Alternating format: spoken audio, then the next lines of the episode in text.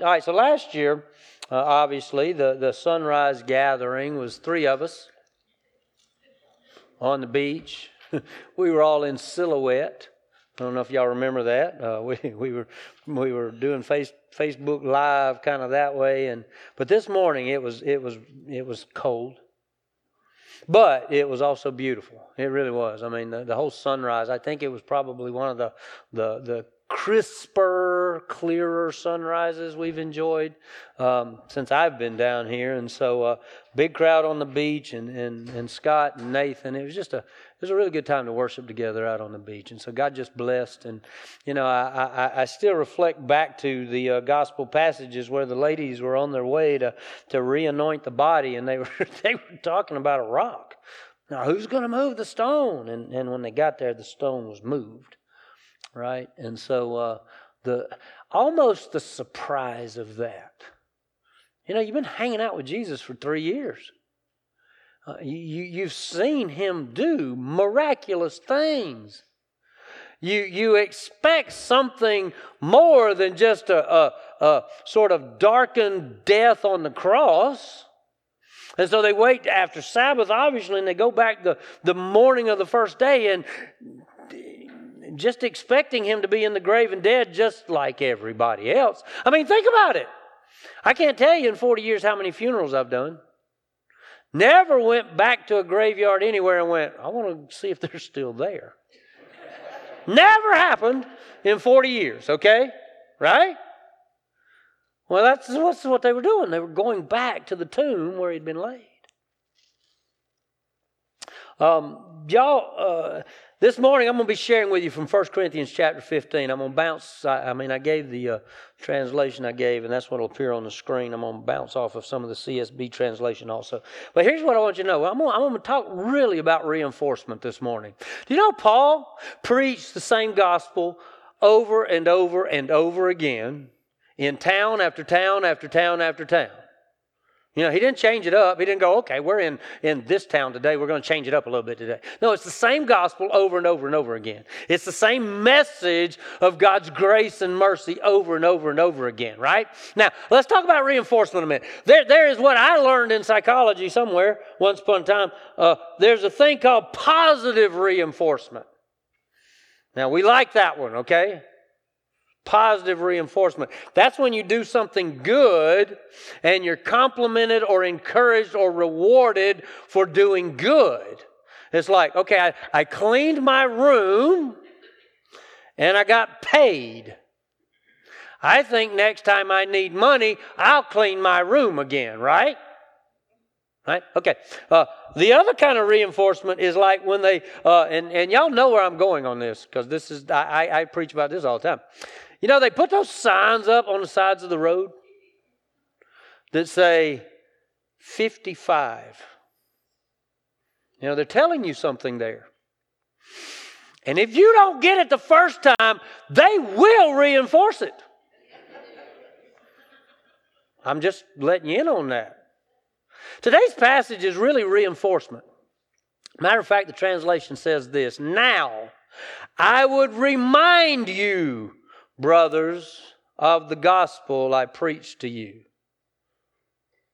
I want to remind you, I preached it to you. I didn't change it. It's the same when Jesus preached it to where I preached it. Now, Jesus told us he was going to raise back up in three days. We didn't understand it. We didn't get it. He gave us some bread and some wine there at that last Passover meal, and still we didn't get it. And, and Paul gets uh, miraculously transformed on the road to Damascus and, and he starts preaching the gospel and he goes all over the Roman Empire at that time preaching the gospel. And, and now in this letter to the Corinthians, he says, I would remind you. How many times do you need to be reminded of something? You know what I've noticed as I get older lots? Can I just go ahead and say that? I, I, I need to be reminded, right? Uh, as a matter of fact, uh, that has become, I think, probably number one on my wife's to do list is to remind me of things. Right? She, she, I'll get a text from her. It'll say, and she does it so, let's say, graciously, right? like, um, um, like like Eli had a volleyball game the other night. Remember, right? Had a volleyball game the other night. He took the wrong jersey. She tells me very early in the day, when you come to meet me at work, make sure you bring Eli's white soccer jersey. Now, we know the difference between soccer and volleyball, but anyhow, um, so as I'm backing out of the driveway to go meet her at work, this is the way she words it in a text. Were you able to find Eli's soccer jersey? Man, I'm slamming on brakes. I'm jumping out of the truck. I'm running in the house. I'm digging through Eli's closet trying to find it. Yes, I got it. Why, yes, I was able to find Eli, because I'd have been in Sneads Ferry with no soccer jersey. I promise you that. Right? Remind, it's a reinforcement. Well, that's what Paul's doing right here. He says, I want to remind you, brothers, of the gospel I preached to you which you received. You received the good news of the gospel, and good news, gospel, all that's going to play into this today. Uh, and by which, all right, so in which you stand, and by which you are being saved, if you hold fast to the word I preached to you, unless you believed in vain. Now he's speaking about a, a the, the the parable of the sower, where Jesus said, you know, some people are just coming for fish sandwiches. You know, some people are just coming because there's a, a, a an event, right? For I delivered to you as of first importance what I also received that Christ died for our sins in accordance with the Scriptures, that he was buried, and that he was raised on the third day in accordance with the Scriptures, and that he appeared to Cephas, then to the twelve, then he appeared to more than 500 brothers at one time, most of whom are still alive, though some have fallen asleep. Then he appeared to James, then to all the apostles, and last of all, as to one untimely born, he appeared also to me. Now, Paul is relating that, that resurrection appearances that took place, you know, with all the disciples and disciples, meaning everybody that was following over 500 people at some point. Jesus appeared to over 500 people, and that his appearance on the Damascus Road wasn't some fluke, it was a resurrection appearance to him. That, that Jesus appeared to Paul, Saul, changed his name, or, you know, all that sort of thing. Last of all, as to one untimely born, he appeared also to me. For I am the least of the apostles, unworthy to be called an apostle, because I persecuted the church of God. But by the grace of God, I am what I am, and his grace toward me was not in vain. On the contrary, I worked harder than any of them. Now, oh, this sounds like sibling rivalry. I told you I took some psychology once upon a time. Paul's going, I worked harder than all the other of them. You know? Though it was not I, but the grace of God that is with me. Now, I'm going to get to that in just a minute, what he's actually saying there. He's not being yeah, yeah. Everybody knows what yeah, yeah means? Just checking. Okay. Whether then it was I or they, so we preach, and so you believed.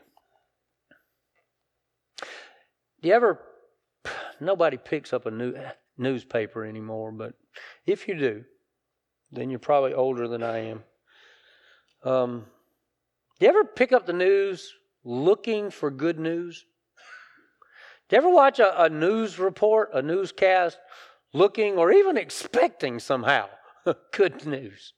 Do you turn on and go, click, tell me something good? You know, I mean, it, it, it, it's hate that you would be disappointed, but guess what?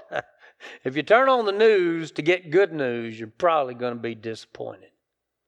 So when we consider the good news, because gospel is, is kind of that understanding of good news, a lot of people say that's the definition of gospel. Good news. Jesus came preaching. Now, understand this, this goes back to gospels, the four gospels in Scripture. Jesus came preaching the kingdom of God, the gospel of God, is what Mark says. The good news of God. What is the good news? I mean, if, if we gather this morning to celebrate Easter, and you knew what you were getting into, you already know the good news. You already got it. Guess what I'm doing? Reinforcing it. Okay?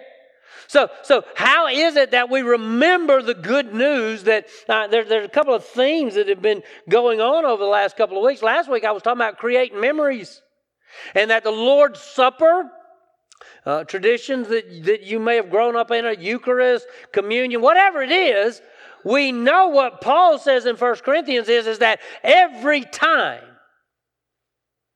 remember Jesus. Remember. And so last week, what I asked you to do was remember when you got saved. Remember your salvation experience. Maybe you're one of those people, you know the day, date, and time. Maybe you're one of those folks that God just sort of gradually just drew you to Him. To the point where maybe, like, a, like I'm going to use Amanda, you just driving down on the side of the road and God said, Stop right there. Right? You see what I mean?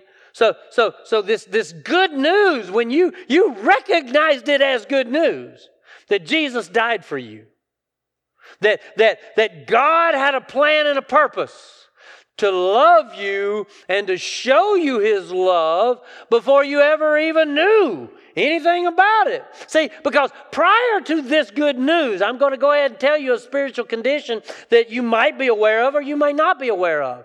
You might be like me, man, I grew up in a Baptist home. Huh. I say it was Baptist because it was. My grandfather on my mom's side had been a Baptist preacher. Uh, my granddaddy on my daddy's side was a deacon in a Baptist church and sat on the back row of the choir and made faces at me when I misbehaved. Uh, my daddy had, had later had, had been a Baptist pastor, right? So, so I was almost just birthed into it, right? I mean, that's what a lot of people think that, that, oh, I just got birthed into the faith. Well, what the Bible says is you got to be rebirthed into it. Okay? You got to be born again, is what Jesus said to Nicodemus. The idea is, is that I, I acknowledge that in me there is an emptiness. There, there is a brokenness. There is a, a, a, a want for something. Okay? Now, I'm going to tell you what the result of the emptiness and the want for something is, is that that is essentially being lost, not in fellowship with God. Okay? So, what is the good news? The good news is that God loved you in your emptiness, brokenness, fallenness, sinfulness, rebellion. God loved you, sent Jesus, right? Jesus, born in a manger, boy, we like those pictures, right? Uh, he lived uh, approximately 30 years, started a, a public earthly ministry, uh, had uh, essentially 12 close followers, uh, thousands at some points, you know, following, listening, paying attention to what it was he was teaching about the kingdom of God, the kingdom of heaven. Because you'll notice parable, parable statements the kingdom of heaven is like. See? So, so, so Jesus came preaching the gospel of God, the good news of God. That guess what? I Jesus is basically saying to them 2,000 years ago and you today, I am here because I love you. In your brokenness, in your rebellion, in your sin, I love you. Folks, that's good news. That's really good news. You know, we live in a world where love becomes conditional. You know, we actually live in a world where people question love because of maybe their own behavior. You know, I mean, I, I was a youth pastor for 14 years. There were young people who knew their parents loved them as long as they were good, but would come to their youth pastor and question their parents' love when they somehow fell out of favor. Right? God says, I love you no matter what. That's good news.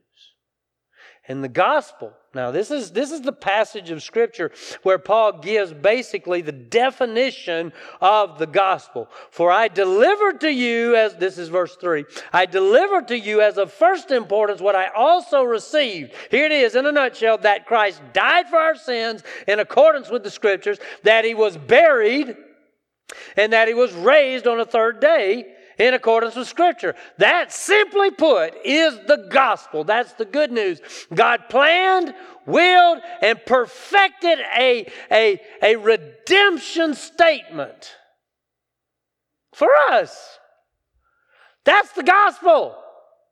Right? Now, you know, it, it's funny how in um, secular phraseology, semantics as such, we like to use churchy words. For instance, let's, let's, let's do something very revelatory this morning. How many of you always drive the speed limit? Raise your hand. Okay, oh, thank you, Sherry. And, and, no, James. See, there were not so many hands that went up. Some people drive the speed limit religiously in the left lane. No, I shouldn't say that. I am revealing a pet peeve there. But there are some people who drive the speed limit religiously, right? And we use that word religiously because it's something you stick to, it's something that you abide by, it's something that, that, that you would never turn from, right? It becomes religion to them to drive the speed limit. I don't know many of them, just so you know. Here's another one.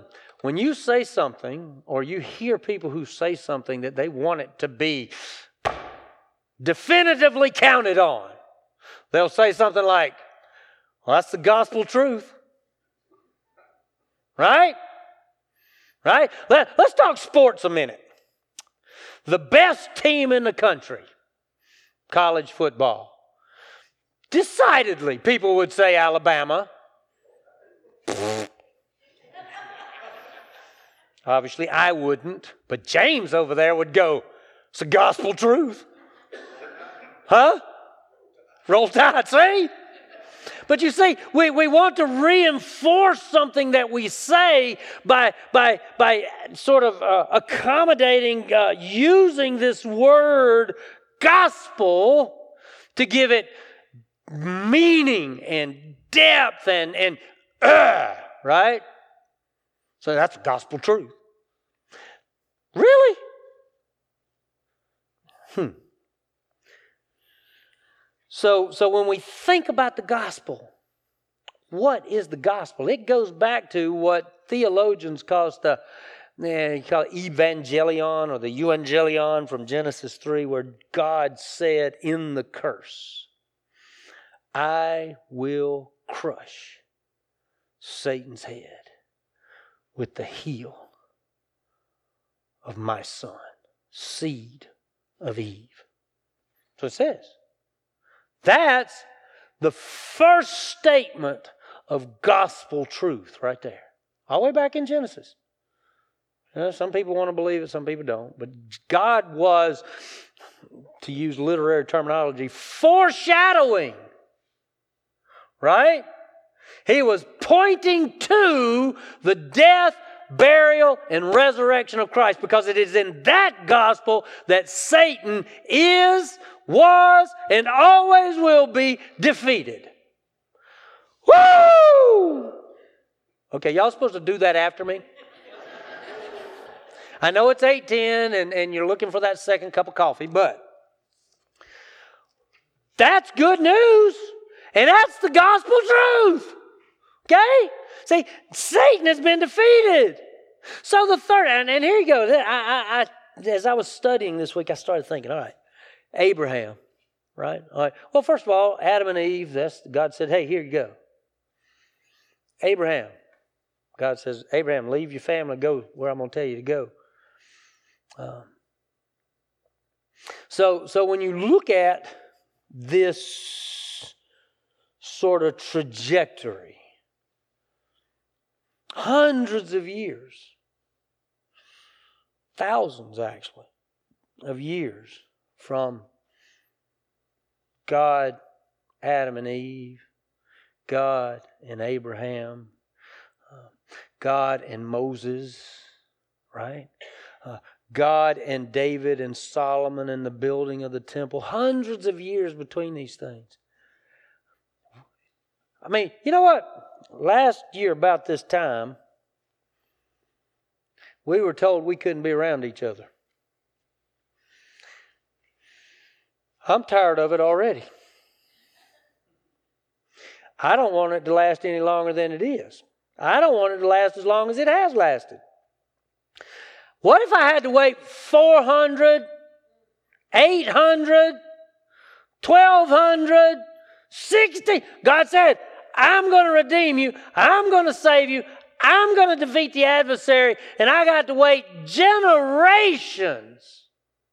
Right? See, we've got to remember that God, for God, a day is like a thousand years, and a thousand years like a day. You see? So God is at work in all of it. God, God transcends time. I feel like I'm getting old. Right? And, and some of our senior adults in the gathering go, oh, You're still just a baby. I go, Yeah, because you're ancient. No, I don't say that. I really don't. I, I don't say that. But think about it 50 years, 60 years, 70 years.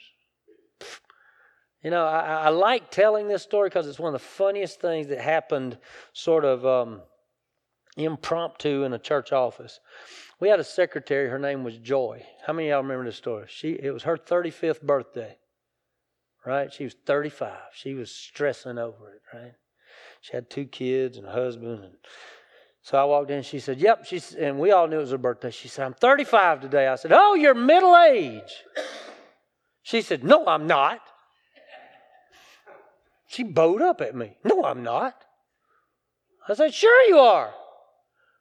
She said, uh uh middle age is 50.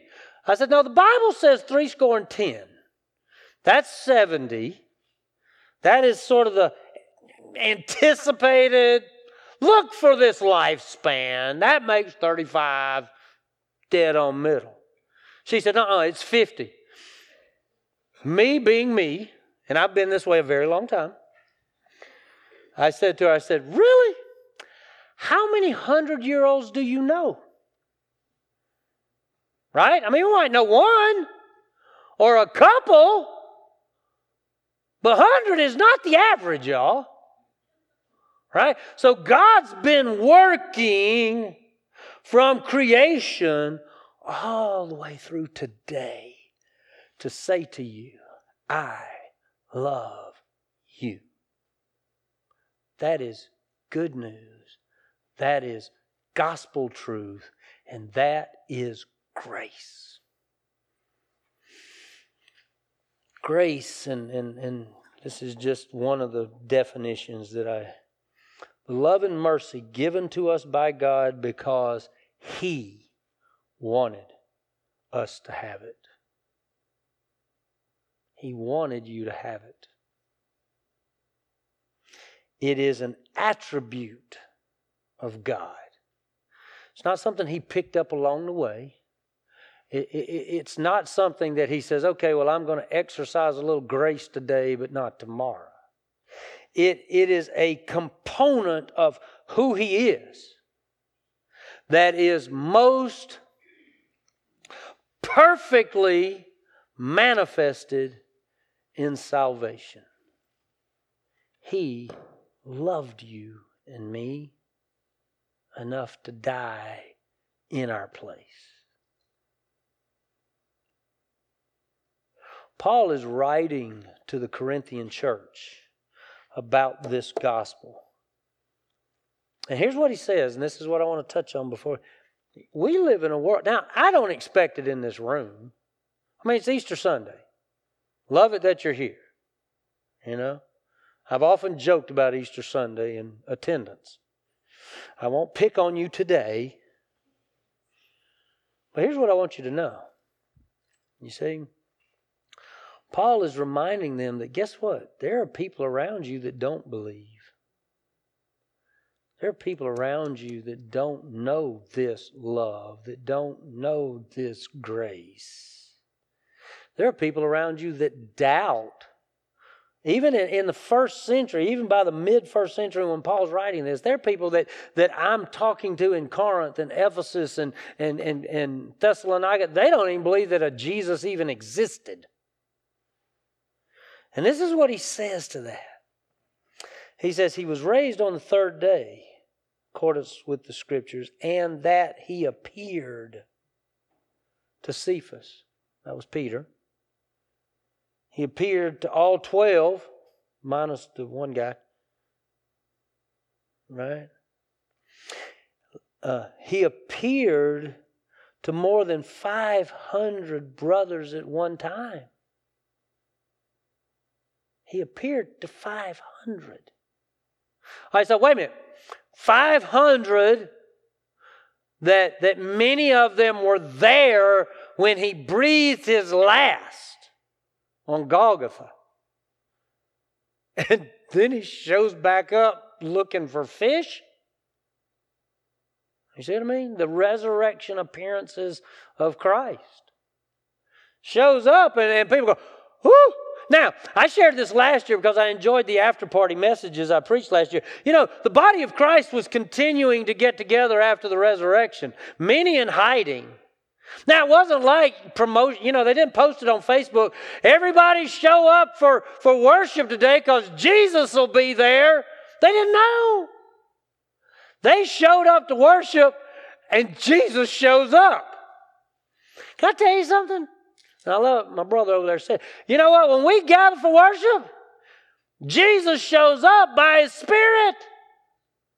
He fills us, calls us to celebrate his love for us. He showed up among 500 brothers, most of whom are still alive. You know why he said, though some have fallen asleep, some have died. Most of the 500 are still around. You know why he says that to the Corinthian church?